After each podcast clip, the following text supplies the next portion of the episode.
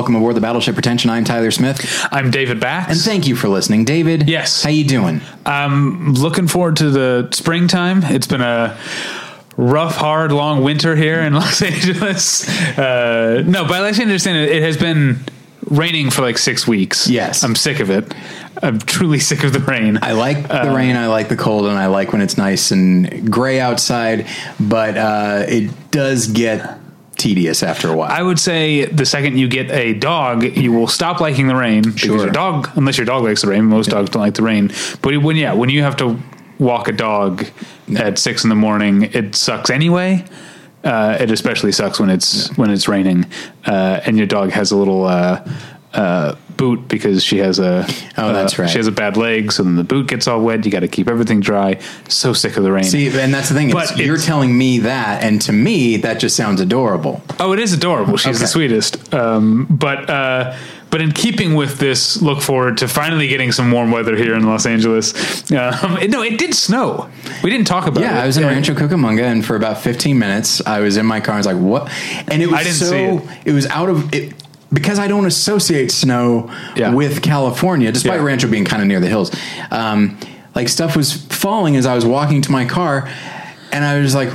Is it raining? No, this isn't rain. It's not hail either. What is Yeah. this? There's It's no current I've forest fires, so it can't be ash. Yeah, I've lived in snowy climates. I know what snow is, but I just my brain Yeah. wouldn't connect it. And then when I realized that's what it was, I Yeah. was like, okay, well, I guess it's all over. I was bummed I missed the snow. I'm bummed this week. I haven't seen any of the painted lady butterflies. Have you seen the butterflies? No. they're all over the place. Apparently, Apparently, Um, they don't make their way to North Hills that often. Yeah, I guess not. My favorite um, thing with snow, though, is if you go up to like Big Bear or like Arrowhead or whatever, where it actually does snow and your car's there while it snows, then you get to drive down the mountain and then you're in San Bernardino driving around in 70 degree weather with Yeah. snow in your car and are like you're practically causing accidents. People are giving you like giving you weird looks. Uh, I love that. But no, in keeping with this warmer weather, we have a postcard.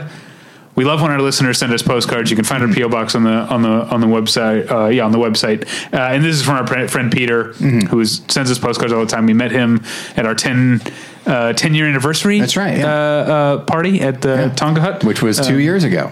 um, oh, I guess so. Yeah. No, it wasn't a ten year anniversary party. It was a five hundred episode. Oh, that's it. Yeah, yeah. Yes, so Which was more than well, two years, yeah. a year and a half. Yeah. Um, and so uh, he sent us a picture of Red Rock Canyon. Hmm. Um, not that I want to give away this guy's location. Hopefully, he's moved on by then. I want people stalking Peter uh, through the state of Colorado. Um, wait, is that where Red Rock? Or no, Red Rock's in Nevada, uh, right? You just gave it away again. I mean, literally, you could have gone with Colorado and gotten away with it. and he has a question. If we, uh, he, he was trying to think of how many actors have been in both Marvel and DC movies. I don't know. He came up with a bunch. I'm not good at that sort of thing. I mean, does he mean like the current slate of DC No. movies? No, nor does he mean the current slate of Marvel movies Oh, okay. because he includes um, Ben Affleck for Daredevil. Sure. Okay. Yeah. Yeah. And- yeah. So that's a Marvel movie. So anyway, that's a fun exercise that I'm. You're talking to the wrong person, Peter. I'm not good at. Yeah, I haven't if seen half of the movies. If and we were to do that exi- exercise right now, it would just be a lot of silence as I'm just sitting and thinking. Uh, that's something that I'll do off mic. Yeah. yeah. I can think of two immediately, and then that's I'd have to. What do you got? Uh, Keaton and Affleck. That's true. Yeah. Yeah, because I Uh, forget oh. about. I for some reason, maybe it's because of the Sony connection. I always forget about Spider-Man: Homecoming as part of the MCU, even though Yeah. he, it absolutely is. Yep. But it just never registers to me. Well, here's another one that I uh, I weirdly did think of. It's the first one on his list that I. W- Josh Brolin was in two Marvel movies, Deadpool two and uh, Avengers: Infinity War, and I guess he'll Right. be in Endgame as well. He was also Jonah What if, Hex. what if he isn't? What if, what if he's not an end game at all? and you're like, what the hell happened here? It's just a bunch of therapy. Yeah, just, they just keep talking about him, but nobody sees him. I mean, I have heard. Not that this would still mean he's in the movie, but I have heard, and I guess spoilers for Infinity War at this point. Um, Well, Infinity War. Infinity Oh, War, that yeah. one I saw. Okay, I don't want to hear the other. I have heard the, the the fan theory that that scene of him at the end is actually him in some sort of afterlife that he actually snapped himself out of existence. Oh. and that That's uh, absolutely not going to happen, but that'd be awesome. Yeah, that's a fun a one. neat idea. anyway. So yeah, there's a bunch. Um, uh, a recent addition. See, now I'm looking at his list. Uh, Willem Dafoe was in Spider-Man movies and recently in Aquaman. So, uh, Oh, okay, yeah, Yeah. And you did mention yes, Josh Brolin was in Jonah Hex. Not Yes, that Jonah anybody Hex. remembers at all. Yeah. uh, it was a complete bust, but uh, but I'm glad he found his but that's- his legs. that's always my reaction, my rebuttal to the idea when when certain types of fans or studios get the idea like, oh. Catwoman bombed. We can't make female superhero movies. It's like they kept making movies after Jonah Hex based on comics. like it, it doesn't have anything to do with the gender. Or they just kept making movies in Yeah. general after Jonah Hex. You'd Uh, I didn't. I shouldn't say. I didn't see Jonah. I would have Hex. shut it down at that point, right? Just, the, uh, the industry kind of looks inward and they're like, you know what? What are we doing here? let's change this name to Nader, and then we will. We're done. Let's pay some bills. Absolutely. Okay, so this episode is brought to you by Mubi, a curated streaming service showing exceptional films from around the globe. Every day, Mubi premieres a new film, whether it's a timeless classic, a cult favorite, or an acclaimed masterpiece, a movie you've been dying to see, or one you've never heard of before. Uh, there are always 30 different films to discover. With Mubi, each and every film is hand selected, so you'll never spend more time looking for something great to watch than actually watching something great. It's like your own personal film festival, streaming anytime, anywhere. Currently available on Mubi is Abel Ferrara's 444, The Last Day on Earth. Speaking of Willem Dafoe, uh, this is a film that uh, back when we did our uh, short-lived video series um, at uh, Cinephile Video, Yeah. um, yeah, which they're still available on uh, YouTube. You can check those out. But we did do an episode about 444, and it is a film that, uh, as I was looking it up, I realized like it is not liked that much, but I liked it quite a bit. Yes. I think it's a really interesting view of like uh, essentially in in the world of the film, everybody knows when the world is going to end uh, and what time, which is 4:44 um, a.m. I believe. Yeah. and you're just dealing with, and, and people are dealing with what that would look like and some people clearly don't believe it you see people at the gym uh, and and other people there's just a lot of people skyping with one another um, and- Wait, so they know the specific day, or they just know that someday at four forty four No, they know in the the morning? day and day time. and Oh, because I like the idea of the lottery of not knowing the day, and because then every day you're just like it's four forty three. You're like, what the hell? You're waiting. You is know, kind of now don't we yeah, it is the end time. Certainly, we can't argue. Um, but uh, okay, so yeah, uh, 444 is a Mubi that David and I both really like. So you can find that at movie, and then hey, once you watch it, head on over to our uh, YouTube channel, and you can see that review, which is at this Okay. point. Go to uh, battleshippretension.com and search for it. Right. Yes, that's true. Yeah, you can find it that way as well. Um, but yeah, so uh, that's uh, David told me that that's called synergy. anyway, so uh, try Mubi free for 30 days at mubi.com slash battleship. That's M-U-B-I dot com slash battleship for a whole month of great cinema for free. And I want to tell you about uh, something I think our guest knows about uh, tweakedaudio.com. Tweakedaudio.com is where you go for professional quality earbuds in a variety of stylish styles and colorful colors. They look great, they sound great. Tyler and I use them each and every day of our lives. I literally just ordered a new pair this week um, uh, to listen to it, to use at work. Uh, and the thing I was listening to today my tweakedaudio.com earbuds uh, is a. I'm really bad with metal subgenres. I like metal a lot, but you get into some of the subgenres. So apparently, according to the blog, the metal blog I read, this is a crust slash sludge band. I don't know, but they're called Wardens with W A R D E H N S, uh, and their album is called "Now Cometh the Foul." And I was uh, very much enjoying it, and it sounded great on my tweakedaudio.com earbuds today. They're available at a low, low price at tweakedaudio.com, but if you use the offer code pretension at checkout, you get one third off that low, low price and no shipping charges. So, yeah, no shipping charges. They do ship, no shipping charges. So go to tweakedaudio.com and use the offer code pretension. Hey, it's Kaley Cuoco for Priceline. Ready to go to your happy place for a happy price? Well, why didn't you say so? Just download the Priceline app right now and save up to 60% on hotels. So, whether it's Cousin Kevin's Kazoo concert in Kansas City, go Kevin, or Becky's Bachelorette Bash in Bermuda, you never have to miss a trip ever again. So, download the Priceline app today. Your savings are waiting. Go to your happy place for a happy price. Go to your happy price, Priceline. I do love that, by the way. There's no shipping, but there will be charges. Just a heads up Yeah. on that. Make sure you got to go pick them up somewhere. So we have not formally introduced our guest, Tyler. Who is sitting across from you?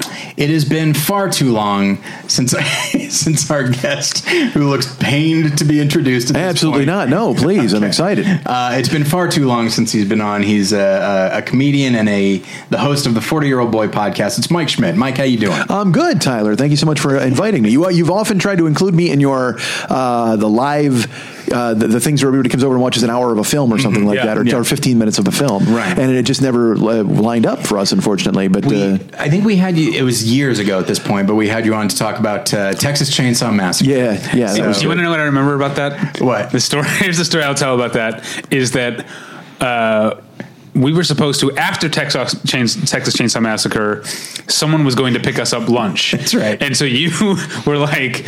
Uh, you were like, "Oh, I'm bummed that I'm not going to be here, or else I'd get something from Wendy's." And then your wife Jenny, I guess, just decided she was hungry and decided to go get us lunch early. And then so you and I got to eat spicy chicken sandwiches or whatever Yeah. in, In front of front of Mike. that was the best. Thanks. Yeah, And then never asked me back for five years. we can't risk it again. You should have had them. Literally, should have been eating Wendy's when I walked in the door. I would have been. Here, have a propel. um, Mike, how you doing? I'm good, man. I'm, I'm excited to be here, and I'm happy to do the show. And I always enjoy doing it. And I'm glad you guys are still doing a show. Podcasting is, uh, you know, coin flip sometimes, and sometimes people move on and get things going on with their lives. Or also, there are people who wind up with five different podcasts, and they shun the one that made them a podcaster. So I'm happy you guys are going strong. Thank you. Uh, yeah, we- I don't even know what episode. That, it's six twenty something. This is 626. Six twenty six. So yeah, we've been doing this Yeah. for. 626 weeks. Nice. Putting it that way is Yeah. that's insane. Yeah. that's, that's nuts. But that means we're only 40 weeks away from what we've what we've been aiming for this entire time, episode Oh. 666. Well, you with your metal blog, certainly. I mean, Jesus Christ. And by the way, I enjoy the fact that you're like, I'm listening to Ward Hens with the uh, Here Cometh the Foul. And it sounded great on my tweaked audio earbuds. I got news for you. Those earbuds are doing a lot of the heavy lifting behind Ward Hens. I'm sure I'm sure they sounded crisp as hell in those. eh, Those earbuds are just straining to bring you the best possible mix of Ward Hens you could possibly enjoy. Holy shit. yeah, I definitely translated that crust slash sludge. Awful. Ba- What a what a horrible mess. Yeah, and you said I- no, they're Ward- a really good band, but No, all right, but here's my question. You said wardens, like, but it's you said there's an H. Yeah. So it's basically ward hens. no, but it's E Wait, H, wait. not hen. It's Ward- Oh, okay. Then that, that spoils like my premise. Warden or Wardane. I'm not sure how you're supposed to say I it. don't know. Bourdain, yes, that's Bourdain. how it is. I could see a metal band really steering into that pronunciation. Yeah. Is there an umlaut somewhere? Anywhere? Usually, in this case, I don't think so. Because I thought, uh, if here cometh the foul, I thought like everything was like I thought it was Ward Hens and it was foul like with a W, and I'm like these guys, it's like a metal band about chickens, dude. I'm on board with that. Just me and Gonzo the Muppet are like loving that. Oh well, you know, there's now. Uh, I don't know if two is enough to uh, to constitute a whole scene or subgenre, but there are metal bands about baseball players. The names of the metal bands are puns of existing metal bands. So there's a metal band called Pig Destroyer.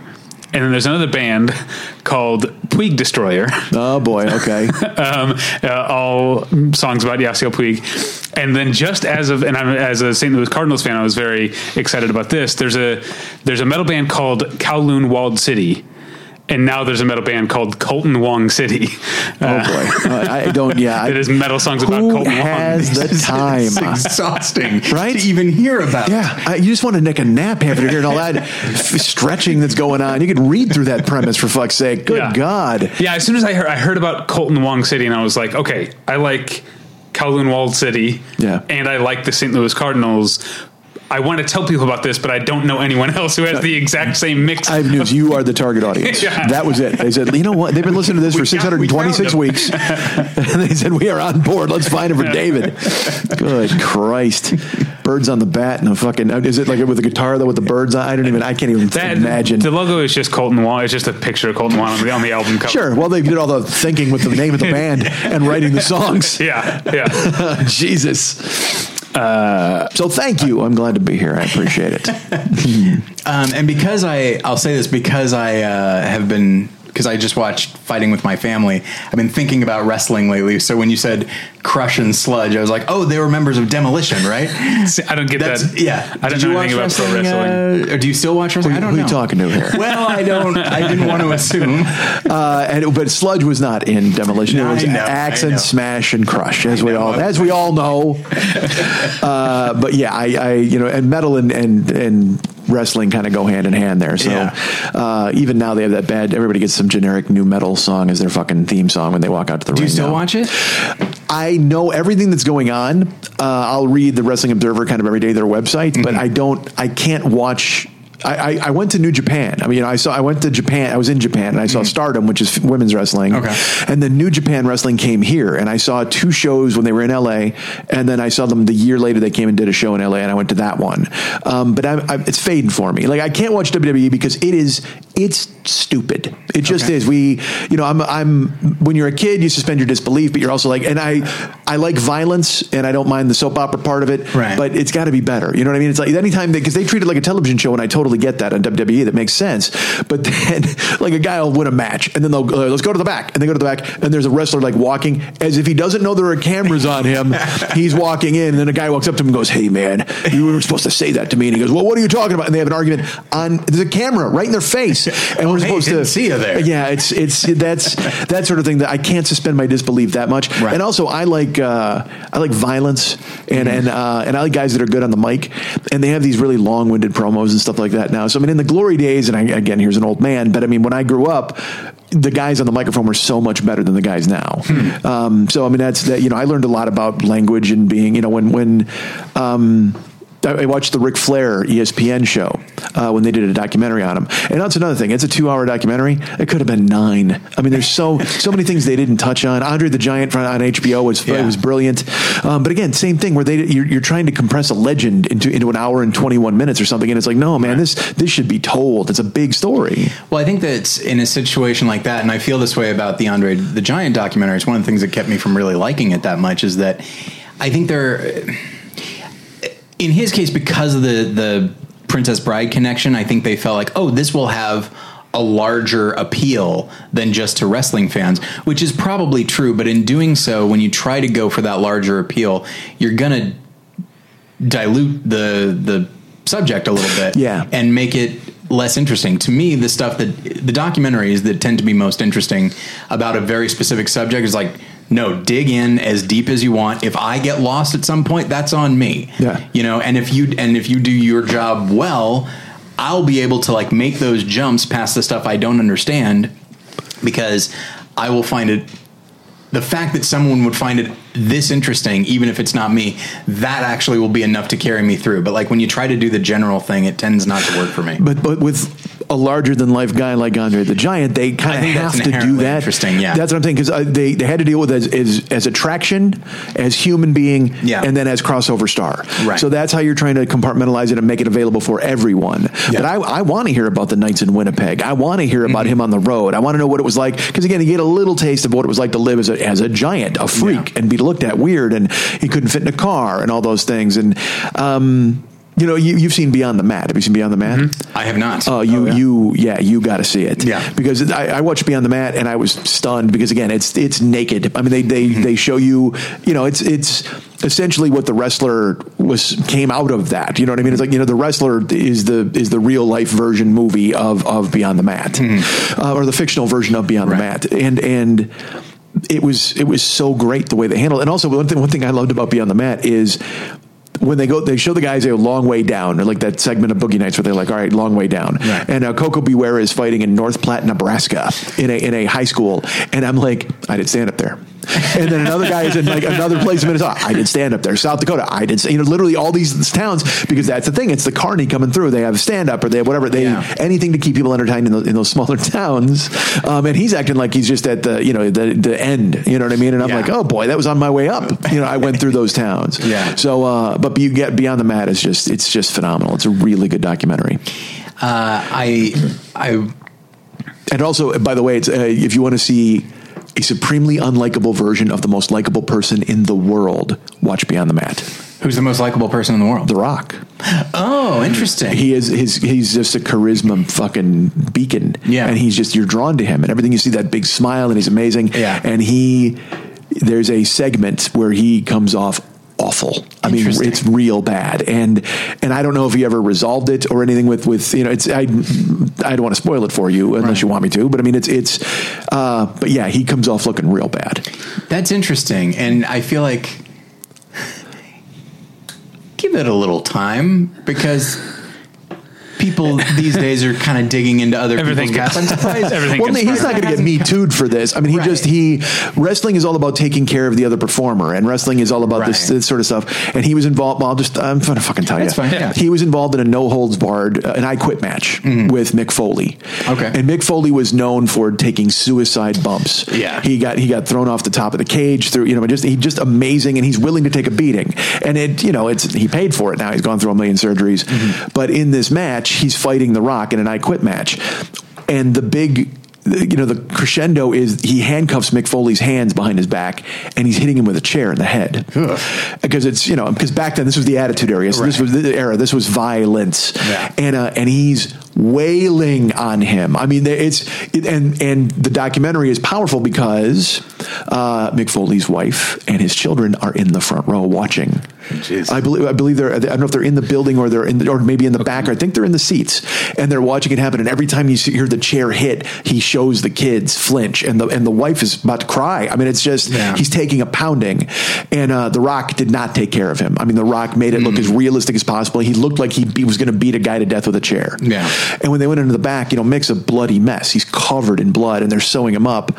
And, uh, and Rock comes in and is very aloof to him in the room. And he's just like, all right, man, well, we'll catch you. And he, he walks out. No, no, thank you for putting me over. No, uh, are you okay?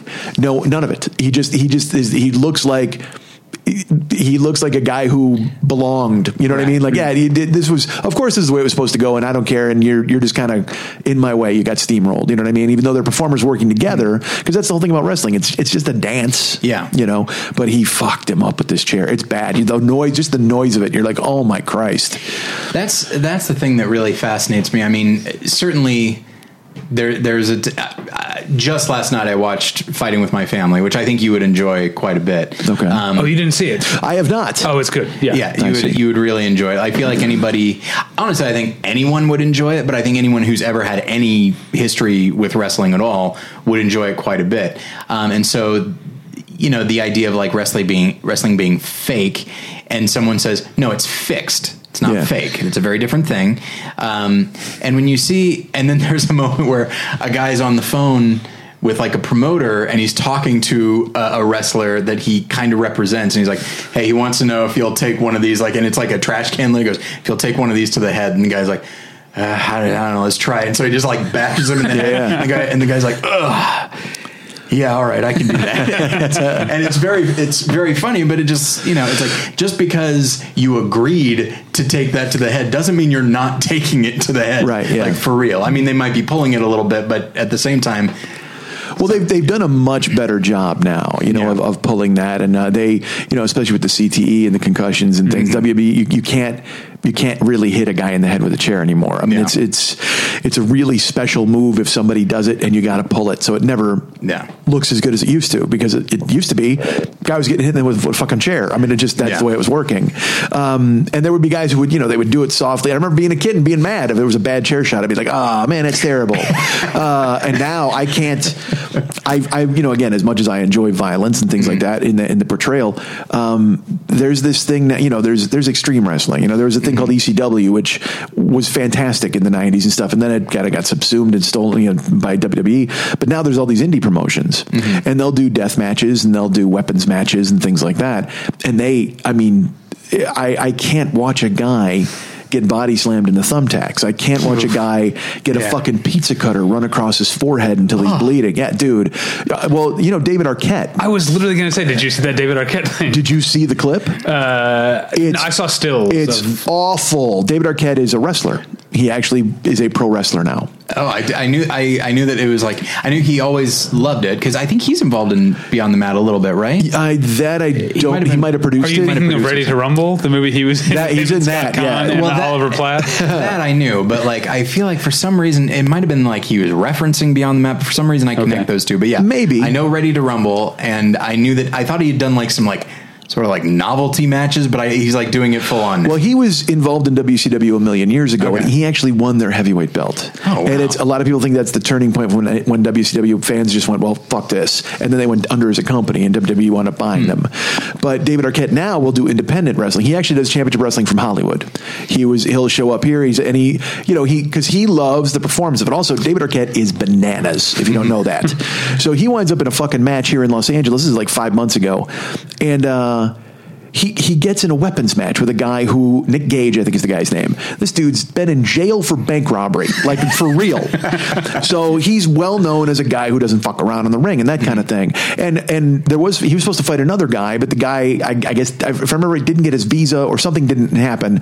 And so David Arquette's like, well, I'll, I'll do it. Well, he, you know, he has no fucking clue. So he gets in the ring, and uh, the big things that they use, they'll use the the thumbtacks are on the ground all the time. They'll use, like I said, the pizza cutter in the fucking head. They'll put it in the mouth. It's so bad. But the one thing that they'll always use in these matches is, uh, you know, the track lighting light bulbs, the very long light bulbs. Sure, sure. Okay, they'll use those, and they'll smash them over a guy's head. They'll smash him over his back. You know, and it's just insane. So this dude, Nick Gage, smashes David Arquette, and uh, and he's got you know the uh, bulb shatters. Then he grabs Arquette, he takes the back and he lifts his by his hair up and he puts it across his throat like he's going to cut his throat. But what he does, unfortunately, is because Arquette is not, he doesn't know what's up with the weapons match. Yeah. So he doesn't zig when fucking Nick Gage zags, and you actually see it when he pulls it across, you see it catch and then go. And then David Arquette hits the floor, and he's just on all fours. And Nick Gage just kind of, you know, because now you got to, you know, it's a show. So Nick Gage has to kind of like walk around like, yeah, whatever. And David Arquette, you can see he's he's trying to figure out what the fuck just happened, did I- and he's holding his neck. Yeah, yeah. And there's blood. There's blood. Blood. They, they missed the jugular, uh, you know, but they did. He definitely opened the throat. And he's like, he's holding it, holding it, and he stands up, and then his he fucking flips. So he he shoots, which is when you really fight. Mm-hmm. He tries to shoot on Nick Gage. So he tries to grab him and stuff like that, and he's hitting him, and and, uh, and Nick Gage just kind of rolls with it or whatever. And they wind up getting a fast ending to the match, like uh, you know. And Yeah. then Arquette grabs a microphone and he's screaming at the fucking guy. He's just yelling at him, you know, you don't do that, blah blah, whatever the fuck. It just it it all blew up. Oh. But just to see him get the light bulb, you know, he goes to pull it across his neck, and you see it catch, man, and you're like, oh, I- no, no, I'm glad I just watched the. Uh, yeah, just, it's just saw the stills. I mean, I've, I've, you know, you, I saw, you know, they've run cheese graters over guys' heads. I mean, there, you know, Mick Foley used to be the king of the death match, and he was there's a guy, and I think uh, Onita, I think is the guy's name from Japan. So they would literally fight their dudes. They would have these uh, boards set up with explosives on them, and you would slam a guy on, it and bu- it would blow up. It would fucking explode when a guy got bland, and so they'd be burned and their co- clothes would be ripped up, and that's what Mick would do. Mick, you know, if you read his, bu- all the read his books, by the way, Mick Foley's first two books, it was phenomenal, so good, and such a peek inside the business. Uh, well, I, I stopped because uh, the first two were about wrestling, and then he started. He became an actual novelist. Okay. and I understand he's good. You know, I understand that the books are great, but I, you know, I liked the wrestling content. And he wrote a book about uh, you know being on the road and how he worked, and you know he would take his specialty bump was he would be on the on the the ring apron, and someone would hit him, and he would fall to the floor and land flat back and his head would hit the floor every single fucking time. And he would just do it. That was his whole because you know everybody else would take a bump or a fall and get caught or whatever, but he he always wanted to look as seriously uh, realistic as possible. I still want to know what his novels are about. like, are they about like a professional wrestler who solves crimes? No, no, About no. like a kid, you know, Listen. estranged from his father. Or something. you can't you can't buttonhole a, a, a Mick Foley. His um, he, honestly, like he he wrote a children's book about Santa because he is uh, he is fascinated by Christmas. It's he loves it so much. He loves Santa Claus. He loves Christmas, and uh, dude, Mick Foley's this fucking weird Renaissance guy. Like he is. You know who he's fucking great friends with? Tori Amos That's awesome. because he one time he was he was in the he was in, when he would be in the locker room he would listen to Winter I think is the song Mm-hmm. and he would just sit with the headphones on and he would listen to that would get him ready to get fucked up so and then he wound up meeting her and when he gave that anecdote out and he wrote about it in the book and then she reached out they became friends. Um, but the first two books are, are yeah, they're phenomenal. But then he wrote the Santa children's book. But then he had a very well received novel, and I don't remember what it's called. It's I I wish I could remember, but it's it's but it's a it's a story of a family or a, a man who grows up. I think it's I think there's a baseball connection possibly. Um, but yeah, but he's he's you know and uh, those two books are great. His first two wrestling books, Chris Jericho's books are great. You know, if you if you want to get a real a real peek into not only what wrestling was like, but also on the road and life and things like that, it's just it's phenomenal to watch or read, I should say. I uh, because I mean I I loved watching wrestling when I was younger, and then I kind of like like so many other people my age, like Hulk Hogan was was my guy, but I liked a lot of those other guys, and then and then I just sort of fell off, and then I tried to get back into it in high school. I was like, I don't recognize any of these people. Yeah. you know what I'm, I'm out. um, but. Uh, but I but I have watched a lot of documentaries about wrestling. Oh, sure. And and it is just fascinating, like the process of it.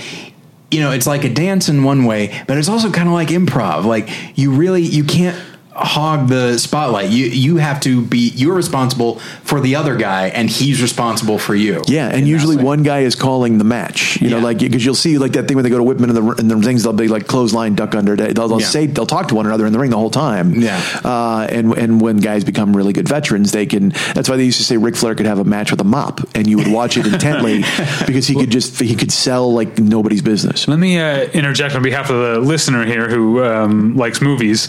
Let's give them a watch list. You know, so Beyond the Mat. Okay. Uh, Andre, is that what it's called? Wait minute, hold on a second. Well, I- I wonder- Did you just fuck us up? Did you just like literally go, uh, "This is a movie podcast"? Shut the fuck up. Is that what you just brought No, to us? Quite the opposite. I'm trying to keep it On behalf of listeners who enjoy films, But I'm saying, Tyler, you said you've watched a bunch of wrestling documentaries. Yeah, I expected you to name some of them. Yeah, so you've got um, Beyond the Mat, you've got Andre the Giant, you've got Ric Flair. I think there's one for the life of me. It's frustrating because like a lot of them have just been like up, uploaded to YouTube, but they're not like YouTubers that made them. So like there was one that was about about Bret Hitman Hart uh, that was actually Wrestling with Shadows. Is that what it is? Yes. Yeah. Okay. And that was interesting. Phenomenal. That, this is good Yeah. content for the listeners. Oh, They're content. making, they're writing little notes to them, post-it notes to themselves. Check. Listen, Tyler's Wrestling. done this 626 fucking times. Get off his back. And so yeah, the the Andre one that that Hitman thing was solid. Like that was, and that one was like really unblinking too. Like they Well, really- also because they got an ending they did not anticipate getting. No, they did not. And it was great, you know, which of course that lends itself to everything Yeah. dramatic and then works great. and and then there was uh, I think I think I think it was ESPN that put it on. It was like a it was like a, a big list. They did a, a whole program about like the 50 best wrestlers of all time, and so and they devote about probably three to four minutes to each one and work their way to to number one. And it was it was really interesting because clearly in some cases they were trying to go like with controversy like hulk hogan was like number 21 or something Yeah. like that um, I, Tyler, he clearly was number 21, if not lower. okay hang on I think we're getting into the generational age difference here because Tyler is a Hulkamaniac born and bred. Absolutely, yeah. I've got one thing to say to you. It's a shame it's not a video podcast, and that's! Tear it off. Did you ever go? You would have been too young. Did you ever go to Hulk Hogan's pasta restaurant at the Mall of America? Pasta Mania? Pasta Mania. I did not, unfortunately. No, I saw him live. I saw. I went to shows, you know, wrestling cards when I was a kid. I met Andre the Giant. how's he doing? Uh, not well these Oh, days. Oh man. Okay. boy, he was doing good then. I'm sure. Uh, largest human being, second largest. I, I actually uh, Shaq bigger. Shaq's the biggest guy I've ever met and, and stood next to, and I sh- but I shook Andre the Giant's hand, and uh, I can palm a basketball, and my hand disappeared inside of his hand. Mm-hmm. Oh, I don't gone. doubt it. Yeah, Just gone. It's it's a little terrifying, I'm sure. Yeah. like- well, he was coming to the ring to fight Big John Studd at the UIC Pavilion, and he stopped to shake hands with everybody on the way, and he saw me, and he took my hand, and, and just and literally just enveloped it. It was Yeah. craziness. I uh, I met Dikembe Mutombo. Uh, Okay. he was in the on the Denver Nuggets. Yeah. and. Uh, it is. It's a weird thing in the same way that when like people talk about you see a movie star in real life, you're like, whoa, okay, uh, that I understand why that person's a movie star, uh, and of course.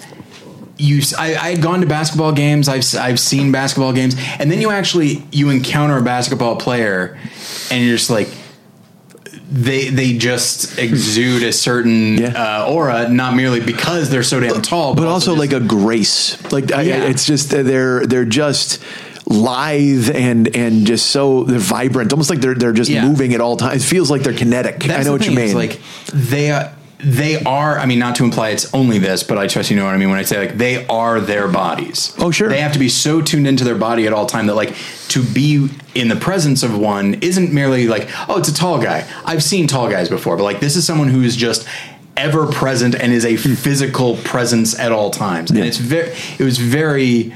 Uh, I was ten, and it was like uncom- it was like Well, yeah, yeah. uncomfortable somehow. I don't, know why. I don't have any uh, meeting giant athletes What? stories. Come I can on. go the other way. Uh, met Robin, Spud- Willie Robin Wright. Robin Wright is minuscule. I feel like oh, from Princess Bride. Okay. just ge- generally, I feel like actresses in particular, they're made to stay so thin. But then think about like people look bigger on camera. So Yeah. uh, famous actresses usually, when I meet them in person, are even thinner than I think they are. And I remember meeting Robin Wright because I was a PA on a thing uh, and thinking, "Wow, she is uh, almost she's barely there." yeah. I, I met Holly Hunter and we shook hands and I was like, I'm going to break you. I, I'm, I'm terrified to touch you right now because she's short and she was super skinny. And I was like, and I love Holly Hunter, but yeah, like on screen, I mean, of course they can cheat this, but she's, you know, like this the height of Danny DeVito. She's super short. you know, that's the same reaction Andre the Giant had when he shook my hand. Like, I'm going to break you. So Tyler was Hulk was the Hulk your favorite wrestler then? Um, I think so. At the time, there were. No, I liked Jake the Snake. That's a good documentary too. Uh, Oh, you there's told one me about that one. Yeah. Jake the Snake Roberts. Yeah. Yeah. Um, Because again, another amazing, interesting story. Yeah. It just is from to hell and back, that kind of thing. and there's there tends to be an underlying sadness to almost all of these. well, of course, because Yeah, they're, I feel like Jake they're the Snake is to hell and part of the way back.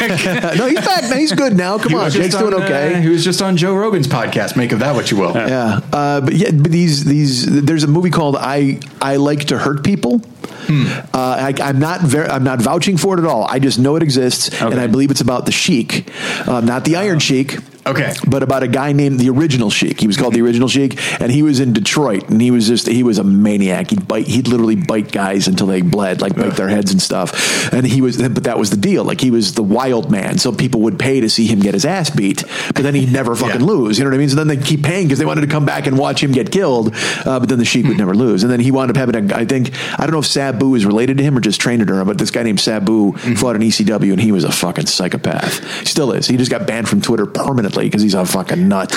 But he would literally like he would do this. I mean, he was this high flyer who would set up a table and Yeah. put people in the crowd. Just insane. Just insane stuff. You do, uh, and I did see the the Iron Sheik documentary. That one was is fascinating.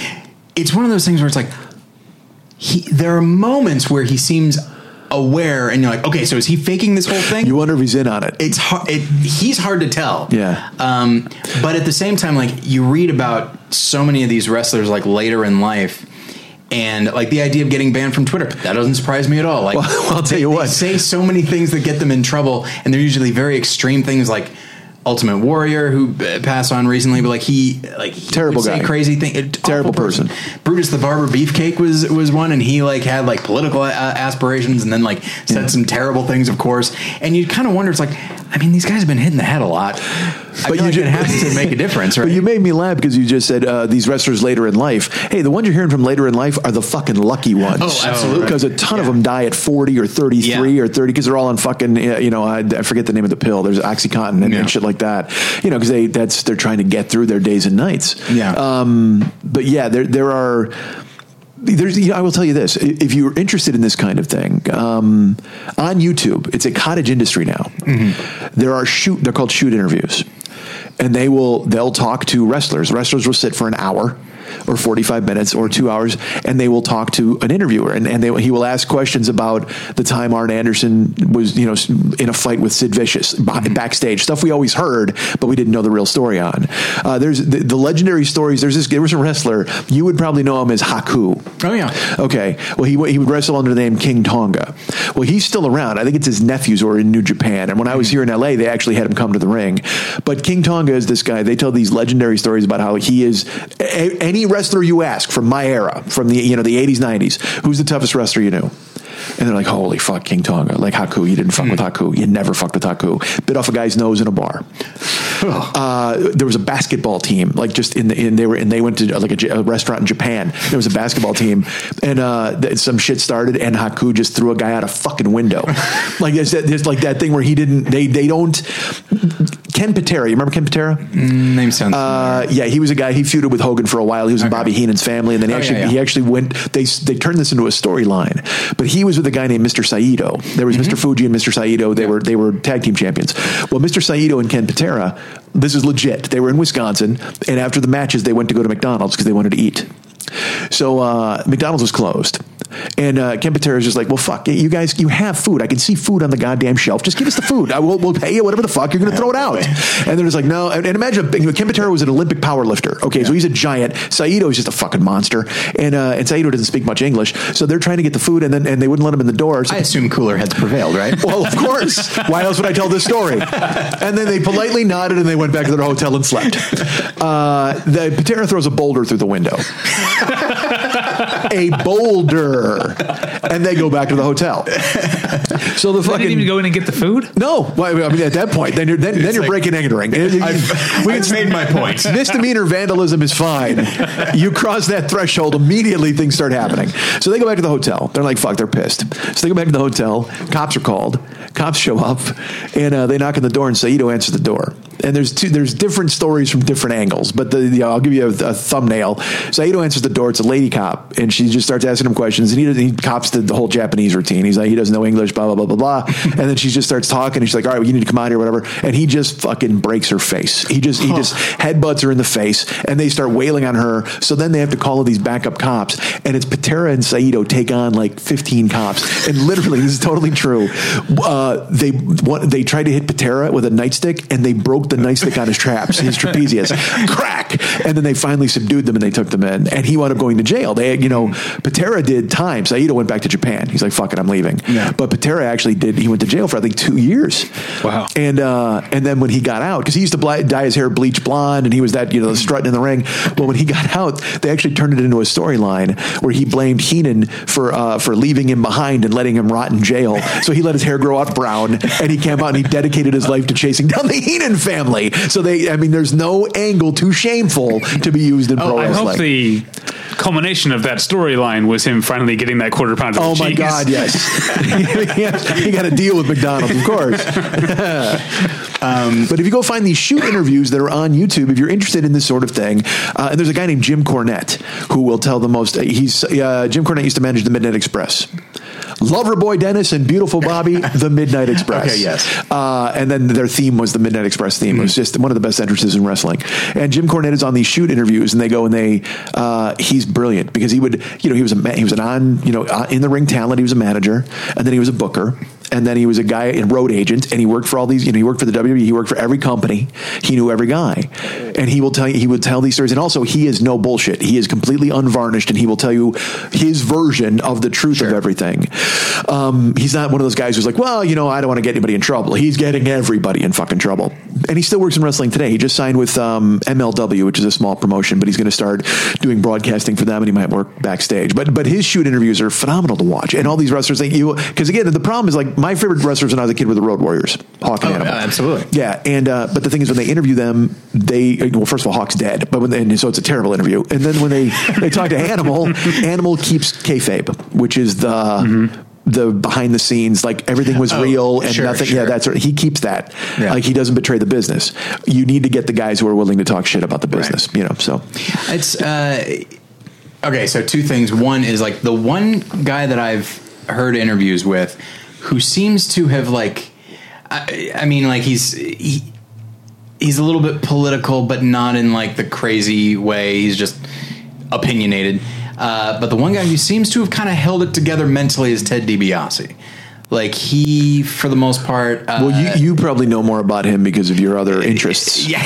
you know uh, Yeah. the, the other things you're a special. Yeah, I don't know he- how to term it, but I mean, but yeah, he's because he's a Christian, and I believe he's an ordained minister and stuff. Now. I believe he is now. Yeah. Yeah. Um, and and admittedly, like as tends to happen, uh, he's like, "Yeah, I kind of needed to do this, otherwise." Oh, sure. gone Yeah. I got to dry out. What the fuck? So what's up these days with the only wrestler I really remember uh, from when I was a kid because I was a budding metalhead, uh, the Undertaker. He was the only one I liked. He hung in there for a long time. Is he, still there? Uh, he just fought. I mean, he he can't fight anymore. Okay. but they'll trot him out for w- w- like a once a year match. And actually, they they did a, a card in Saudi Arabia last year, which uh, was not a good idea. uh, but they got a fuck ton of money from the Saudi Arabians, and they were like, "All right, we'll do this." They've done it two years in a row. But it, when they were promoting it this year, that was when the all the everything went down with Khashoggi, and so they literally stopped saying Saudi Arabia. They just started calling it Crown Jewel, Crown Jewel, WWE Crown Jewel, and um, and Undertaker fought with his quote unquote brother Kane, and they Right. fought against Shawn Michaels and and Triple H. And again, these guys are all fifty, you know. Yeah. And Undertaker, Jagr. he's he has a lot exactly, and he has and uh, well, Shawn Michaels would have had the hair too, except he shaved it all off. But um, but Undertaker is um. Now a uh, he can't move. I mean, it's just that's the thing. It's a very difficult thing for him to have a match. So they'll they'll trot him out because the entrance is still it still lights up the building. Yeah. The fucking bell and the lights out and all that stuff. It's phenomenal. Um, Does, but- he, does he still have the pallbearer? uh, no, Paul, Paul Bearer died died. Yeah, Oh, Paul died. really? Yeah, Percy Pringle died. Um, oh, that's too bad. I liked him too. he was great, and uh, but the whole gimmick was great. It was because in the beginning it was stupid. You're just like, okay, he's dead. All right, that makes a ton of sense. but it caught on because the entrance was so badass, and uh, and look, it's it's survived every bad incarnation of storyline to where it just he went from being that guy to being just a badass. You know that Right. sort of thing. He he had never lost at WrestleMania. That was he had the longest winning streak. He had won at every WrestleMania, and then two years ago, maybe three, Brock Lesnar beat him. And it's it's funny. Go find that clip because when because nobody ever thought he would lose, and then because again it's all fixed, and so they always carried him, and he always won. And Lesnar beats him and pins him, and they they start panning around the crowd, and there's people. Who just you, you'd think 9-11 had happened. I mean, they're holding their hair, Yeah. just staring like, "What the fuck?" And it's a it's a famous clip of them. Everybody in the crowd, there's silence because they don't know how to fucking react. Um, but he's still involved, but he's not. He doesn't fight anymore. They'll try him out, like I said, very rarely for a special thing. But also, he's doing. He's starting to do a speaking tour, and he actually just took a good thing. I think in July they're doing a um, in in coordination with Fight Week. He's going to do a, a live appearance, and uh, they just registered uh, the Dead Man Talketh. I think that's what it is, or something like that. So he's going to actually speak because he doesn't he doesn't give a lot of interviews and stuff like that. But yeah, so he he's he fought as recently as last year. How funny would it be if he, he got up to speak and it turns out he has like a really high pitched. uh, dude, I, here, I'll, here's how old I am. I remember when he was Mean Mark Callous, and he trained under the, the original spoiler, and that's when who taught him how to walk on the ropes. That that rope walk thing that he did. Because I loved the spoiler. Because again, I was a guy. I, I didn't know who the fuck he was when I was a kid, but he was he was a guy in a mask, hmm. and just just I love that name. The spoiler is one of the greatest names ever, in my opinion. And he would walk on the ropes like like a tightrope walker, and then and he would and drop a fist on somebody or whatever. Hmm. It was gorgeous to watch. I love the spoiler. So, real quick, the last thing that I that I wanted to say in regards to wrestling, and I, incidentally, I think at this point, this episode is about wrestling. It doesn't. I'm so sorry. I didn't. No, no, no. that I guy. mean, that's, that's not a complaint. I, I find. I feel like we should steer into it. All and say- I have more things to say then. Uh, Yeah, and, I- and if we can mention movies, that would be good. no deal. Out. So, uh, in fact, I'm never. You know what? BP is pivoting. We're, we're only doing wrestling starting at six twenty six. That's fine. Um, but uh, so, being uh, a big nerd as I am, um, I will sometimes go down that internet rabbit hole of like the worst toys ever made, like the worst action figures and stuff like that. So here's one like, oh, Punisher turns into a gun. Oh shit, the barrel is basically his dick. Uh, stuff like that. Like it's it, look for it, you'll see it. Okay. But one of them is like there was a whole line of. Uh, WW, I think it was F at the time. It might have been E, I don't remember. But uh, action figures, and it was called like Maximum Sweat.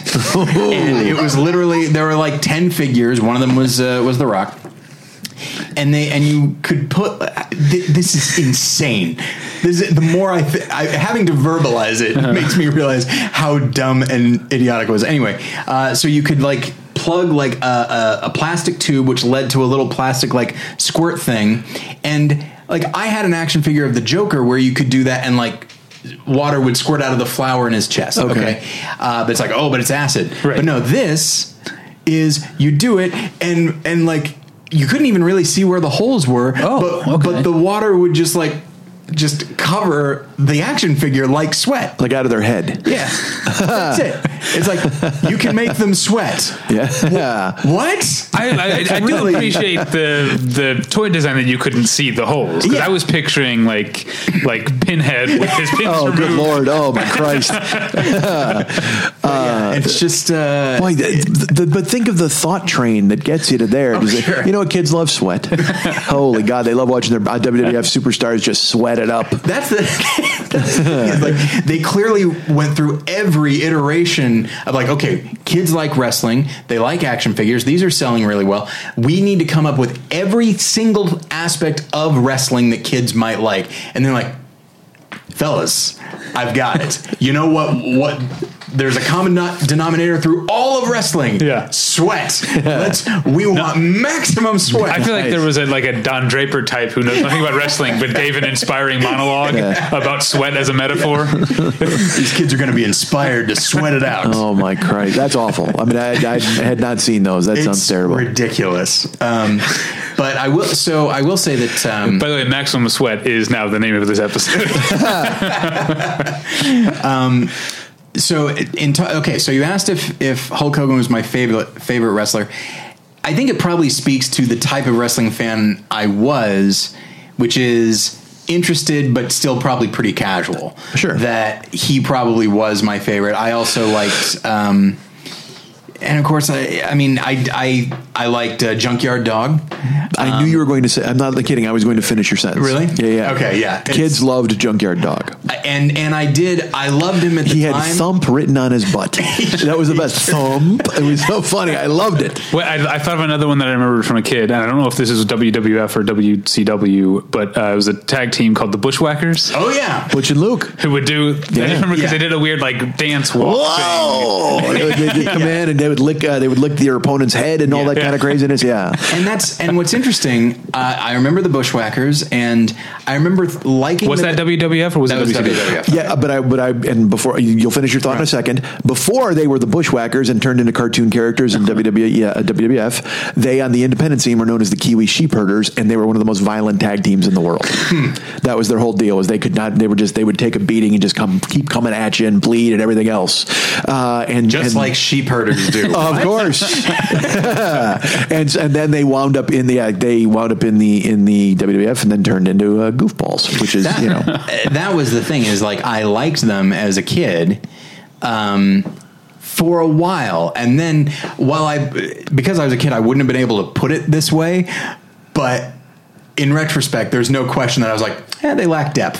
That was that was like my. Eventually, I just I I felt like I couldn't connect with them on anything. Yeah. they were just goofy, and that was it. It was like a silent comedy team decided to become wrestlers, and that was the end of it. You know, it's just a couple of pie fighters they get st- strode into the ring. Um, well, that's why you, my friend, should read Mick Foley's books because you want I'm to talk sure. about depth and connecting with somebody. He has when he entered ECW. Uh, you know, the whole point was he. He was a guy who never got his due because he used to be Cactus Jack. Mick Foley was his character was Cactus Jack, and that's who he was in WCW, and and uh, that's who the fans knew him as the hardcore king and the king of the death match, Cactus Jack. And then he went into ECW and he was Cactus Jack, and he tried to. Uh, the, the, uh, it's too long to explain, but because he wasn't getting the respect in WCW and all that, so he left and he went to this upstart company ECW, and then he became. Uh, he thought he was the way they spun it was he thought he was going to be a conquering hero there, but. Um, he- had written the book and his son's name was was like in the in the book his son was Dewey and uh, there was a match a cane match like a, with the big rattan cane and uh, someone brought a sign that said Cane Dewey to the to the because ECW's fans were rough. I mean, it was just a thing. They would literally bring weapons and hand them to the wrestlers. So uh, they they someone had a sign that said Cane Dewey, and if you go find it on YouTube, the Cane Dewey promo where he actually cuts this promo where he he's explaining how he tried to understand fans and how he, he tried to be all he could for fans. And then someone brings a sign Cane Dewey that's my son. And it's it's just Yeah. dude it changes everything. And in this in this you know, it, ECW ushered in the Attitude Era in WWE, and and Foley was one of the vanguard guys. Brian Pillman too was another guy, but they just you know that's and that's when I lit up because I mean I, I wanted to see real stuff and I wanted to see it get real weird. Um, because I, that cartoon shit when I grew up, yeah, I mean I, I you know one of my worst the worst moments ever was when the Road Warriors went to the WWF and became because they were good guys. They had to make them good guys because you Yeah. couldn't make them bad guys. And one time they came to the ring with their manager Precious Paul Ellering, and he had a ventriloquist's dummy named Rocco. and Rocco was the new WWE. He was the Road Warriors' new mascot. And I, I'm just staring at it. I'm like, you motherfuckers! How dare you? You know, these are the guys who literally put a spike in Dusty Rhodes' eye and tried to tear it out. You know what I mean? And but you couldn't market them like that because they were so over. You had to make them good guys. Right. So it's just and and and, and I understood all that as a kid, but that's what led me. Like you said, you pulled away a little bit. Well, that's what led me to pull away because I would be like, ah, you can't, don't do that. You know what I mean? And and but that's I understood the business part of it, Yeah. but it was it was a little disturbing. And I had seen a, a documentary uh, on Hulk Hogan, the name of which I forget, but um, but he was it was a very candid interview, and he was talking about um, Andre the Giant passing the title to him, Well, that's passing the torch. That's the Andre documentary. but then well, this and yeah, so he talks. He's said that a few times, but then he also talked about like the time came for him to pass the torch to somebody else, and it wound up in I believe WrestleMania six. I know because my friends and I like paid for it. Uh, the Ultimate Warrior, who as a champion lasted only so long because Hulk Hogan, in retrospect, he's like he goes, there wasn't much to him beyond just the craziness, which can be fun to watch, but people do need whether it be a, a what is it, a face or a heel, uh, they need to like connect with them in some way. And it's like an Ultimate Warrior, there was only so much, and it's like he goes, so it didn't take WWF long to say like this guy isn't working out as a cha- as our champ. Well, and also, but Warrior, if you do a deep dive also- on this, yeah. he was insane. Yes, and he he wanted all of this money, and he would write these long letters, and I mean, he's just a he's a piece of work. That dude. Yeah, he was so uh, and so and Hogan is a he's a shifty guy himself. You know what Yeah. I mean? So he will tell you that, but there's ten other reasons why. Oh, you know? undoubtedly, yeah. Um, and it's But he gets to tell the story because he's the one who's still here. That's true. Um, and he's the one that like it's it is interesting that like because I do remember that my friends and I were super into Ultimate Warrior for a while, and then not unlike the Bushwhackers. Not that he was necessarily meant to be like comical, but he was shallow. There was a shallow. Oh, no depth, and because they started to pitch him as uh, unbeatable. So he would come Yeah. in, he'd shake the ropes, then he'd win. And he, I mean, he, when he won the Intercontinental belt from the Honky Tonk Man, he won in thirty seconds. yeah. So and the Honky Tonk Man, who had defended for almost a year and a half, then put him over, and then Yeah. you know, and then it just it. And Honky Tonk Man was furious, but he did it. You know, It's so it's so fun to hear these these uh, names I haven't thought of in a long time. Honky Tonk Man. Now I'm thinking of the Big Boss Man. you know who it's not fun for? David and the movie listener. Uh, yeah. I, I'm actually having a blast. Do you enjoy this? Oh yeah, this episode is so much fun. Okay. And I have a, a- another wrestling movie related topic queued up. right. What do you guys think is the best performance by a pro wrestler in a movie? Well, it's. I mean, it. I feel like it would have to be The Rock at this point, right? Like he's he's He's by the biggest most star in the world. He is. He is truly. He's transcended into the biggest Yeah. film star in the world. Yeah, But if you had to pick one movie though, for him. yeah, Well, I'm a big fan of the Rundown. Me too. you know. That's where my head goes. I, So good. I love it. It's so good. Um, but I also I cannot say enough how much I liked the new Jumanji and how much I liked him in it. Okay. he's just a very he's such a charismatic actor. Um, like I could watch, and I mean, like Rampage is mostly a shit movie, but. I, I don't think like I won't see everything with The Rock in it, but him being in something probably ups the likelihood that I will see it. That's so funny because he, he. Oh, go ahead, please, David. Oh, oh, just a real quick thing about the rundown. Uh, I'm not like a gun guy, but I do like to occasionally read the IMFDB, which is the Internet Movie Firearms Database, in which you can look up any movie and it will give you details about which guns were used in that movie. Um, I have to assume that's on a government watch list somewhere. Yeah, Probably. if it wasn't, But- it is now. One of my favorite things from the rundown is when it's talking about the shotguns he uses at the end. And I don't know if you remember the part where he's holding two shotguns, and so to rack them, he like rests them on those like chicken coops or whatever, Yep. and like racks them. And then the IMFDB says, "Note: This would be very difficult to do in real life." yes, clearly it would. Um, I do think that's. I think that's a, a good question. Well, but, but I, I, I cut Yeah. you off, or you were going to say something about the Rock. Well, I, it's because the, I go the other way with you. Like you said, it, you're, it doesn't guarantee that you're going to go to the theater with him, but more than likely you're going to watch. Yeah. I I am waiting for a perfect vehicle for him. I can't because he's. This is the thing. He may have transcended movies even for me. He's so Yeah. huge and larger than life. Uh, I'm, I'm. We talked even before we we turned the mics on. I'm excited for the Hobbs and Shaw movie. Right. I've never seen a frame of Fast and the Furious. I've not, I don't know a fucking thing about it, but that trailer. The two and a half minute trailer, uh, the internet version, not the one that's on TV, the one where he Right. where he mouths "fuck you" to him in the elevator. Yeah. It- it's. I was like, I'm in. I'm. Fu- I will see this the day it fucking opens because I mean I like Statham and The Rock is the fucking Rock, and I want him. It, it, I want. It, it's almost like it's almost like wrestling. I, I gravitated toward bad guys because I wanted to see guys be bad. Mm-hmm. Um, and so in the in the movies, The Rock, just as they do, uh, The Rock is the good guy. He's the ultimate good guy, no matter what Yeah. role he's playing. Um, and there's a thing now where I, I, you know, like with Richard Pryor, when Richard Pryor was making movies, they took a mm-hmm. dangerous, charismatic guy and neutered him to put him in films. Right. You know, unless you're counting, like I said, what which way is up, and then JoJo Dancer, you know, because he had a hand in those. But when they put him in the toy and shit like that, Yeah. same thing with Will Ferrell. Will Ferrell was a dangerous, different kind of guy in old school and things like that. Anchorman, you know, he was he was taking chances, and now he's the the lumpy dad guy in everything, and he Yeah. and he and things. They make them now the the protagonist, where like Right. everything happens to them, and they go, "What the?" I, everybody's fucking Stan Laurel. It's like, dude, what the fuck, man? Just be be aggressive or do something. Speaking of Will Ferrell and Ric Flair, Ric Flair was the inspiration for his character on that's the- Eastbound but- and Down. And that might be the last great thing Will Ferrell ever did because it was Yeah. fucking. He was again. He was dangerous and mean and evil and over the top, and he just was willing. He, you know, they let him go, um, as opposed to now where they shove him in these movies where he's just like, I don't know, dear, and it's oh, fuck. What are you doing, man? so with The Rock, I go, I go the other way. Like I would, I want to see a dark, violent. Like I'd love to see The Crow with the fucking Rock in it. You know what I mean? Something like that, as opposed to this because I understand he doesn't. He's a monster star. He's he's Walt Disney basically. Um, not that he was ever in a fucking movie or whatever the fuck, but I mean, but you know what I mean. He's just he's he's a brand name. He's milk. So you you can't pitch dangerous milk. Well, and that's the thing is like he is he's a full blown star.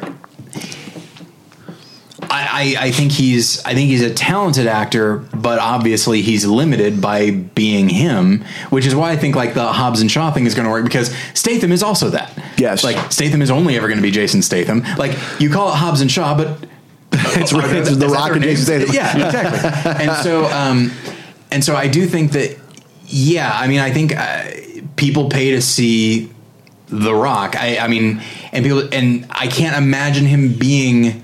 He's like Schwarzenegger in that regard. Like Schwarzenegger, yeah, he may have played a villain in Batman and Robin or something like that, but it's always Arnold Schwarzenegger that you're seeing.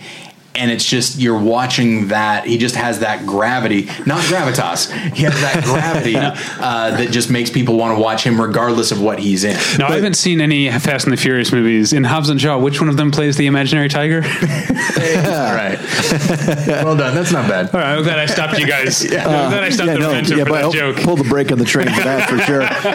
Um, but but The Rock, I understand why he's doing what he's doing. He is the largest uh, star in the world, the most bankable movie star, Yeah.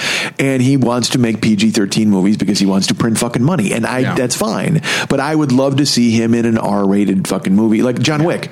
Like if, if he made a John Wick, Yeah. you know what I mean? Where and and and just uh, because Schwarzenegger. He made R-rated movies. There were there was tits and there was swearing and there was violence and people blowing the fuck up and weird catchphrases and shit, and Yeah. that was that was great. Um, but The Rock is not. He, he's he's a bankable star in the the most in the world, uh, so he doesn't do that sort of thing. Even I, but I also think in the, at, in Schwarzenegger's heyday, that stuff wasn't seen as as much of a deterrent. Like, yeah, like Terminator Two could still make like a ton of money despite because being 12 rated and, R. 11, 12, 13 year olds were still going to see R rated movies in the 80s and 90s, and then Columbine happened. I, I don't know. That's how that's how I remember it. I got carded trying to see Eyes Wide Shut because of Columbine. Did you just blame Arnold Schwarzenegger for Columbine? Is that what you just did? Not directly. Good But I'm lord. not saying All he's right. off the hook either. Good lord. Yeah, if you go to David's apartment, you'll see a big whiteboard with a lot of String, I'm sure. Uh, a couple other, uh, well, obviously Andre the Giant, Princess Bride. Um, Dave Batista has turned out to be quite an actor. Yeah, you in, know what? Uh, Guardians Uh, movies and also in that opening scene of uh, Blade, Blade Runner, Runner. 2049. Yeah, you know what? That. I mean, obviously, like, and Dave Bautista is definitely on his way to being a big star, but he doesn't have the type of charisma that The Rock has. But you're asking like who's the best actor? Yeah. It might be Dave Bautista. I actually heard- I don't know if this Blade is- Runner performance. I was going to say. I, I don't know if this is true, but I heard that they fleshed out. The, did you see Blade Runner I did not. Okay, so I, I heard. Uh, I, I guess the in the initial script they hired Dave Bautista just to be a heavy, and the opening scene was just going to be Mm-hmm. Ryan Gosling taking down this replicant, and then they realized Dave Bautista could act and actually went in and fleshed out the scene and gave him Yeah. more Oh, nice. to do.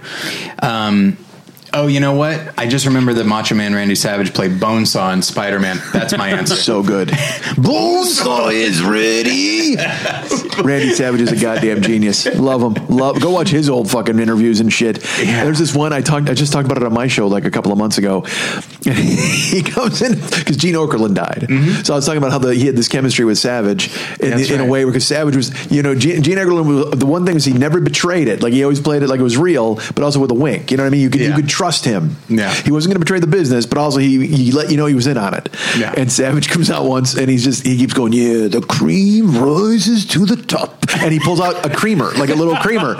But then he keeps that's the theme of the interview, and he goes, yeah, Bean Gene when he talk about the cream, and he keeps he has them and like a magician, he keeps making them appear, and Gene Okerlund just keeps he's baffled, but he's going, I, well, I've never heard of such a thing, and he just, you know he just keeps pulling them out. Oh yeah, I know you'd love to see the cream, yeah, and he keeps and he keeps making them appear out of fucking nowhere. It's so great, and he's wearing the fucking crazy spangled Yeah, yeah. robe and shit. Oh, dude! So go watch any of that, and, and then then I hear that Okerlund's worst, the guy he hated talking to the most was Savage, and I'm like, well, you never fucking saw it, boy. Yeah. That made him respect him even more because Yeah. those interviews were so goddamn good. Well, and also, uh, I mean, he he acted a little, but he wasn't particularly good. Is Roddy Piper? Although he's in an episode of It's Always Sunny in Philadelphia, clearly being a like Mickey Rourke in the wrestler type, Yeah. and he's hilarious and he's great. Uh, but as a wrestler, like even though he was when I was a kid, he was a heel. Uh, he was just so crazy and charismatic, and I, I loved him. But that's and the, that's what happens with guys like that, you know. With because The Rock was a heel too. when he was beating up Foley, he was a heel, and he was in, he was in the Nation of Domination, which was like a Black Power group essentially. So, but then he, he just he leaps out of the fucking screen, so you can't pigeonhole him and make him that. Yeah. And that's how it is with Piper. You know, Piper was a bad guy, but he was like he was an awesome fucking bad guy. When he Yeah. smashed Snuka and the Coconuts is one of the greatest fucking thing. First of all, fantastic band if you've ever seen them, but also uh, that clip, just just where he because he was the fir- he was the first guy I ever heard use the phrase "just when you think you've got all the answers." I change the questions. it was just after he, he had just beaten up this guy like Frank Marino. He was a fucking slob, like wrestler, and he was making fun of him. And then, uh, and he also beat up another wrestler. Or he, was also the first guy I ever heard use the phrase uh, "You don't throw rocks at a man with a machine gun." he had just left a guy laying because the guy had like smarted off and he beat the shit out of him. Yeah. And he goes, "You don't throw rocks at a man with a machine gun." And I'm just like, that that shit was what Yeah. grabbed me, man. and that whole the the Piper's Pit thing where he Dude. was essentially like interviewing other people, but then would attack them in the middle of the Yes, interview. like, that's the Snuka randomly. thing. He he the, the Snuka thing is so racist. It's it, I will tell you this: if you go look at a lot of this stuff from the '80s too, it's very racist. Oh, oh, Uh, yes. Pi- and Piper was bad. Yeah. Piper like you know he there was a because there was a wrestler a manager named Slick, Mm-hmm. and oftentimes you know Piper would ask him about his lips and shit like that. I mean, it's bad. Uh, yeah. Okay, but but Piper he that's what he dude. You want to see you want to see a fucking miraculous piece of television, piece of tape. Uh, before Piper was in WWF, he was working in Portland a lot. He was also in the Carolinas. He was in you know there's his dog collar and chain match with Greg Valentine is is like legendary. Uh, Greg the Hammer Valentine Oh, Yeah, before yeah. he went to WWF, and they I mean he he uh, he fucking there's a you know he's got his chain wrapped around his fucking head. His ear looks like it's going to tear off. Mick Foley had his ear torn off in the ring, as a matter of fact. But uh, but Piper, there's a clip, and it's an interview where he's and I, it's funny. I showed this to my uh, to like some comedian friends. I was like, look at this, and they all looked at me like I was crazy, and I'm like, don't you see how good that is? Um, he was talking about he was in a feud with somebody, and I forget who it is, and he's basically he's very serious because Piper could do that that thing where he would lower his fucking brow Yeah. and just kind of talk, and he's got a beer He's got a fucking beer in his hand, a bottle of beer, and he's just like, oh, and he was talking. I think it was the sheep herders, I think, and he's talking shit, and he's talking shit, and he goes, and he literally smashes the beer bottle into his head. It's it's a real bottle. He smashes it on a television interview. He does it, and he stops, and he goes, and he he looks at the camera, and as he's talking, beers in his hair, and blood just starts pouring down his face, and he goes, "You sheep herders, you get your ponies, and you saddle up, you bet." And it's just, and you're just like, holy fuck, he's so you believe it, and also you believe it because you know he really did it. Even the fucking announcer and the other wrestler are like, all right, I don't know, this guy just went to another goddamn planet, but that's, but he, those were guys who they respected the business so much that they were like, this is this is what we do. You know what I mean? Right, and that's that's what fascinates me is that there's you know there's athletics, there's you know film and television and theater, there's dance, there's all these things, and then wrestling is this weird combination of all of them that requires such a specific type of athlete, such a specific type of performer, someone that is absolutely willing to, and probably someone that is honestly more than a little inherently crazy. Well, you have to be. You give your life over. I mean, if you Yeah. go, if you ever listen to any of the stories about Stu Hart, you know, training that's Bret Hart's dad. Mm-hmm. Yeah. and they had the the fucking the dungeon where they would train people. And Bret Hart tells the story of growing up hearing guys screaming Yeah. in the basement because Stu was stretching them, beating their ass, and teaching them how to. Because that was the thing is you had to learn how to be tough. And then there would be guys, you know, it was, it was a tough man's industry. Now, a lot of guys were, some guys weren't tough, but then a lot of guys were. And then, but then there'd be a guy, like if a guy ever got out of line, they had, a, they'd have a stretcher come in, like Harley Race. Hmm. Harley Race was the NWA champion, and they knew he was an NWA champion because in the old days there were these fucking territories. And if the NWA champion came in to fight, sometimes the local guy would try to get cute. And like he would uh, try to sneak away and beat him, and then he'd be like, "Ah, you, what are you going to do now? I'm the NWA champion," like that kind of thing. So they had to put it on a legit fucking tough guy who couldn't, who nobody could fuck with. Yeah. So that's why Harley Race would go town to town, and if anybody tried to bull any nonsense, he'd just fuck them up. You know what I mean? That sort of thing. And those guys. You know, they were carousers. They were they were actors. They were again, on, on the, when you saw guys on the microphone back then. That's why I said Flair. Those guys influenced me in such a way where I'm just like their lang- the use of language and the fucking that larger than life. Uh, it, it just it it just worked for me. It always Yeah. worked. You know, it requires like a complete lack of inhibition combined with a boosting of Well, the of best, the best is when they would let them be themselves. You know what I mean? Because they would, because WWE when they tried to make the sheep herders, you know, the the bushwhackers. Yeah. Bushwhackers are fine; they're just trying to make mm-hmm. money. But then there's Steve Austin. Sure. All right, so Steve Austin had wrestled all these different places, and he was the ringmaster in some places. He was, you know, the stunning Steve Austin, all that sort of stuff. When he first came to WWE, they tried to make him the ringmaster. You know, they gave him a fucking character.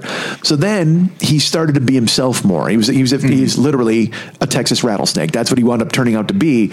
But and the the, the day it turned, that it was he was in a fucking fight. He beat Jake the Snake Roberts at King of the Ring, and at the time, Jake the Snake Roberts was his gimmick was he had he was born again because in, in reality he was born again. So he was kind of talking about Jesus a lot in his interviews and stuff. And uh, and so fucking Austin beats him, and then Austin goes for the interview, and Austin says, uh, you, know, you come out here and you thump your Bible and you talk about your Psalms, you talk about your three sixteen. Well, Austin three sixteen says, I just whipped your ass. Yeah. and. I, I remember watching it, and it was a li- it was a lightning bolt. You were just like, Yeah. "What? What?"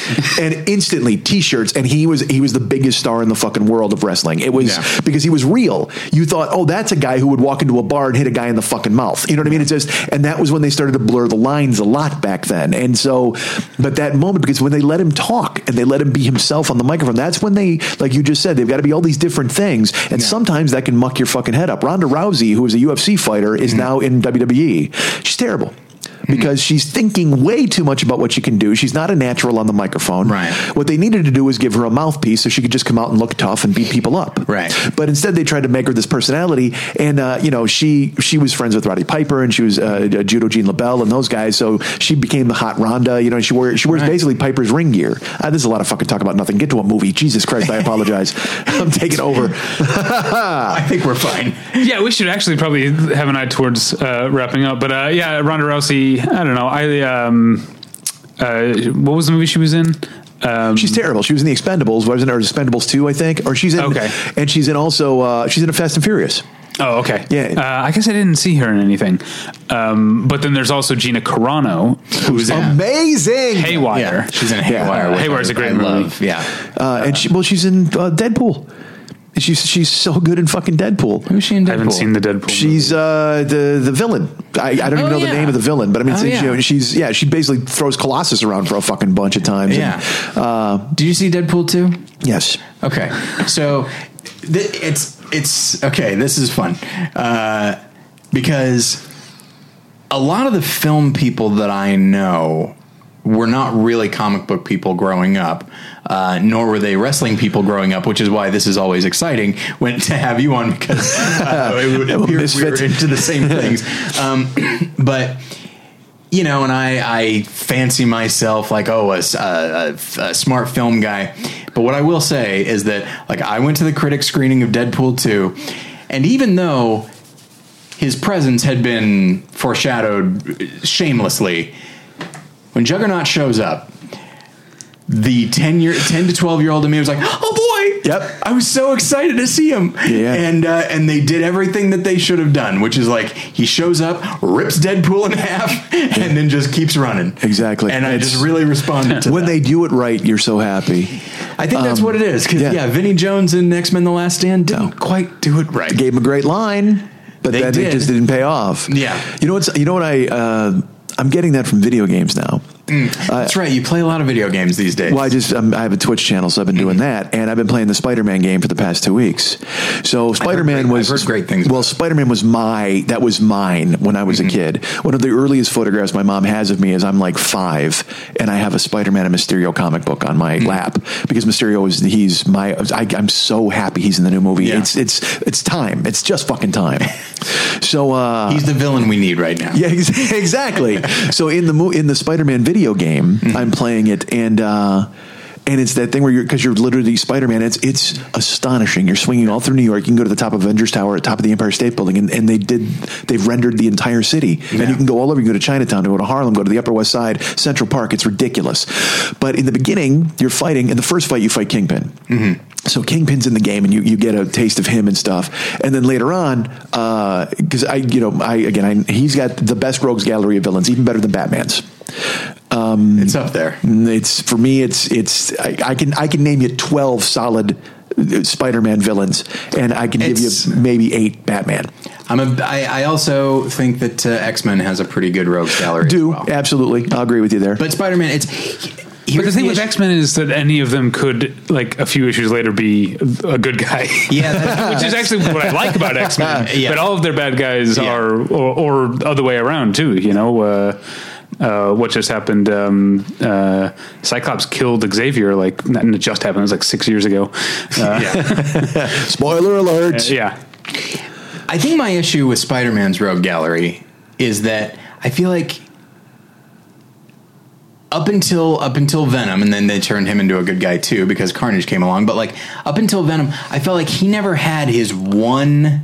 He never had his Joker or his Magneto. Like he never had like the one villain above the others that he felt like like the yin to his yang or whatever. Like, do you feel like uh, Let- let me I- in- people said Green Goblin. I was right? going to mention the Green Goblin, Okay. possibly. You know who? But honestly, for me, in the comic books when I was growing up, uh, I thought Hobgoblin was, actually was Yeah. was that more than Green Goblin. I got Green Goblin. I understand he is his Joker. That's how he's in the books. That's how it's painted. That's Yeah. the way it's supposed to be. They fucked with it in the movies and changed who it is and stuff Right. like that.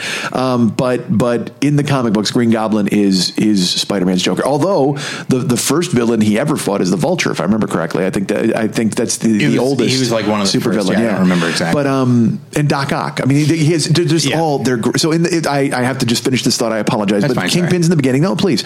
And then uh, and then you wind up fighting a lot of gang members. There's a lot of street crime, and you're really Mm-hmm. there's all of it, a ton of it. And I'm just going, man, like where? What the? F-? uh, You know, I really wish there were a lot more supervillains in this game. And then you run into Shocker.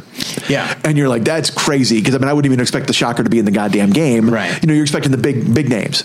So you beat Shocker, and then it's uh they have a new there's a new supervillain who kind of is the mean guy, and all these things. And there's like a city hall bombing, at two hundred thousand people die or whatever the fuck. All this bad shit happens, and I'm and there's no supervillains, and I'm I'm like seventy percent of the way through the game, and I'm like Jesus Christ. So I told to my buddy, and he goes, just wait. And I don't want to give anything away for anybody's playing the game. Right. But now I'm in the middle of the end, and oh my God. And you want to talk about seeing when, when you talked about when you sat there and you, you saw Juggernaut, Yeah. you know what I mean. I'm I'm playing this game and you see the Rhino charge out, and you're like, oh my Christ! And he's moving and he's talking, and it's just it's like Yeah. When when the '89 Batman came out, mm-hmm. I saw the movie Pumpkinhead in the theater six times to see the Batman trailer before Pumpkinhead and to stay and watch the Batman trailer after Pumpkinhead because I just thought it was Batman moving on screen. It was Yeah. the Joker talking. They were. It was real. It was going to really happen after years of telling us it was going to happen. Yeah. It was me in a in a bath towel cape in my dad's chair when I was fucking seven, Yeah. and I was I, I went over and over. I paid to, I paid to see Pumpkinhead six times because to see them alive and moving is is such a joy from something that you remember deep inside yourself. It just brings Yeah. something out of you, and that's why I mean I'm caped out now on a lot of movies and stuff Sure. like that because the problem with the Avengers and things for me is um. No rogues gallery. Literally, they're fighting pixels the entire goddamn time, Yeah. and it's a drag. Like I mean, it's all space monsters and stuff to the point where the best Avengers fight of all time is Avengers against Avengers. You know what I mean on the on the airplane, the the the, the hangar. Um, you didn't, not for the movie or not for the fight. Uh, either one. I, the fight be- w- between Cap and and Iron Man and uh, Winter Soldier or Bucky. Yeah. that's great. I love that. It's a great fight, but boy, I and when I say caped out, uh, can, can we stop killing fathers? Can we just stop with the death of the father? And also, I, I find myself in a tricky position there where um, all of a sudden there's there's a perfectly framed video of Bucky killing Tony Stark's father. Fine, whatever the fuck. Uh, I'm I'm over dead fathers for, as inspiration for any of that stuff. Yeah. That's why you like Spider Man. It's an Uh, exactly. It's an uncle. It went the other way completely. Um, but uh, in that fight, I'm rooting for Iron Man. Fuck Yeah. Bucky. Fuck Yeah. Captain America for protecting Bucky. Fuck them both. He killed his fucking father. So step aside and let him fucking take an ass whooping from a guy in a goddamn garbage can suit. what the fuck, man? How dare you? How dare you come up with the no? I don't know. Let's let's think about this. Think about this. I got news for you. I got a fucking 1989 version video of him snapping my dad's neck and my mom. Didn't he kill the mom too? Yep. Holy fuck! and I'm supposed to sit back while this motherfucker with his swishy hair is going to fucking tell me everything's okay? Fuck you, brick girl. I'm kicking the shit out of you. You killed my parents. But Captain America's like, oh, hold on a second now. Let's have a chat about this. Fuck you. Fuck you, you fucking hostess fruit pie motherfucker. Sit down and take your flag and leave me to fuck this guy up. I think That's probably this is a a great place. place to uh, to to put a to to, to button it up. Uh, thank you so much, Mike. This is uh, Nah, dudes, I love doing it. Thank you for was asking me. Honestly, a lot of fun for me. I want to watch all these wrestling documentaries. Uh, Watch the shoot videos on YouTube. I'm telling you, you'll go down a rabbit hole and disappear. also, prepare yourself emotionally. Oh my Christ! Yeah. Yeah, because if you knew these guys when they when you were young and they were your heroes, Pretty rough. yeah, you start hearing about Raven, you know, fucking girls with Saturn in a goddamn hotel room, and then uh, yeah, it's rough. All right. Uh, well, you can find uh, us. You won't find those videos, but you can find videos uh, uh, and uh, lots of movie reviews and other podcasts and stuff at battleshippretension.com. Uh, you can email us at david at battleshippretension.com or tyler at battleshippretension.com. You can find the Patreon at patreon.com slash battleshippretension. Uh, I'm on Twitter at Davey Pretension. Tyler's on Twitter at Tyler Pretension. And uh, anything you need to plug? Uh, so over at More Than One Lesson, um, I still haven't started the podcast back up, but there are still other podcasts happening at the at the time. And uh, our friends at uh, the Fear of God, which is the uh, horror podcast, they have uh, decided to get a little experimental while talking about the Black Mirror. Uh, was it Bandersnatch? Is that what guess. it's called? I like the. Choose Your Own Adventure. And so they essentially recorded two separate versions of that episode, and you can choose which one or both. Uh, so That's like, fun. I like that they're trying to do. I like uh, that. That's different pretty things. cool. Yeah. Uh, all right, Mike, where can people find you on the internet? Uh, well, you guys can get me at Mike at MikeSchmidtComedy.com. You guys can follow me at Facebook. Oops, sorry, at Twitch, uh, blah, Twitter.com slash the 40 year old boy. I'm at Facebook.com slash the 40 year old boy. I'm at Twitch.tv slash the 40 year old boy. I stream every day, Tuesday through Sunday, 3 o'clock usually, Los Angeles time in the afternoon. We go four hours, we go on five hours, we've gone 11 hours one time. what was the game? Or, or did you switch? Uh, That might have been no. We play. I think that was God of War. No, that was Red Dead Redemption Two. Okay. Yeah, we Very played that. Uh, phenomenal. That's the thing is I'm spoiled because I started with Red Dead Redemption Two. I haven't played video games in 15 years, 17 years, and to start with that one, now everything after it, you're kind of like, nah. But I mean, but, Yeah. but Spider Man is killing it, and I, you know, I played God of War, all fun. Resident Evil Two. But anyway, so Twitch.tv slash the 40 year old boy, uh, Twitter.com slash the 40 year old boy, Facebook.com slash the 40 year old boy, and there's a podcast called the 40 year old boy available in the iTunes store. Subscribe now, and if uh, I can, if I can one more, I'm uh, yeah. I have a YouTube channel. If you go youtube.com slash the 40 year old boy, all 11 years of my podcast are archived there. You can go ahead and jump back and listen to year one and then come back and listen to the show every Thursday morning. It comes out in the iTunes store. There you go. Wow. Yeah, I like. I mean, your your branding is very consistent. You managed to get the forty year old boy. Uh, forever. Has anyone tried to to steal it out from money? Like, is there a new? Did did someone start a vine at the forty year old boy and try to sell it to you? No, but there is another comedian in Los Angeles named Mike Schmidt. Yeah. and uh, and he is from the Midwest. And he did Rogan's podcast, which you know is a gigantic. Yeah. Because everybody, people have been trying to get me on Rogan's podcast, fans, and then I had another guy who had a connection. I would love to do it, but uh, but Michael, but this guy Mike Schmidt did it, and I, I didn't know. Uh, I knew he existed because occasionally Yeah. I would get an email or something for him, but I fucking wake up and my phone is going crazy, and Oh, like, yeah, yeah, like f- listeners are crazy, Oh. and they're like, dude, you got Rogan? Why didn't you fucking tell us you got Rogan? And I'm just like, uh, and then followed slowly after by the, oh, who the fuck is this guy? and, I, and I'm sure, he, I'm sure he's lovely. He's terrific. He's actually he's a doorman at the store, Mm-hmm. and he used to be a public defender, I guess, in Minneapolis. So Oh, wow. that's what he was on to talk about was law and things Oh, like that. So yeah, I've never met the guy, but after Rogan's show, every day I would get three notes Oh, uh, for people who wanted me to help their friend who was in jail. Like literally that, that nothing about comedy, but all Yeah. stuff like I have a question about habeas corpus. well, good luck. Well, I think you're missing an opportunity here. Certainly, there was a, all my friends said that they go, "You absolutely you fucked with them, right? Didn't you?" And I'm just like, "Please, I can't. I got no time, uh, certainly there's been a wrestler named Habeas Corpus at some point. dude." All right, you, you opened this up, and I apologize. When I was a kid, I was going to go to Larry Sharpe's Monster Factory, and I was going to be a professional wrestler. I called them. I got the prices. I was ready. I was set. I had a plan. When I was 18, I was going to go to New Jersey, and uh, I was going to be the judge. And I would have the death sentence would be my would be my finishing move, and I would wear a robe, and I would do the, the whole deal. I mean, I, I had it, the whole gimmick. I had it all fucking picked out. I told them on the phone. I pitched it, and they were they loved me on the phone because I could talk. And but I was also a fat doughy idiot. So if I would have shown up, I would have gotten my ass beat. but I was ready. Uh, but yeah, so it's funny that you, you mentioned that there was a habeas corpus, but I, I had the finishing and the death sentence was my finishing maneuver, and uh, it was just yeah, it was great. And you could hit people with a gavel. Yeah, that's mean, the whole. This is what I'm telling. Right? It was there, especially at a time where they were doing those types of characters. Dude, I would have walked in and been the king. Yeah. Oh man, that's great. Thanks again. We'll get you next time. I was saying thanks to Mike. Oh, sorry. Oh, okay. Thank you at home for listening. We'll get you next time. Bye. Bye.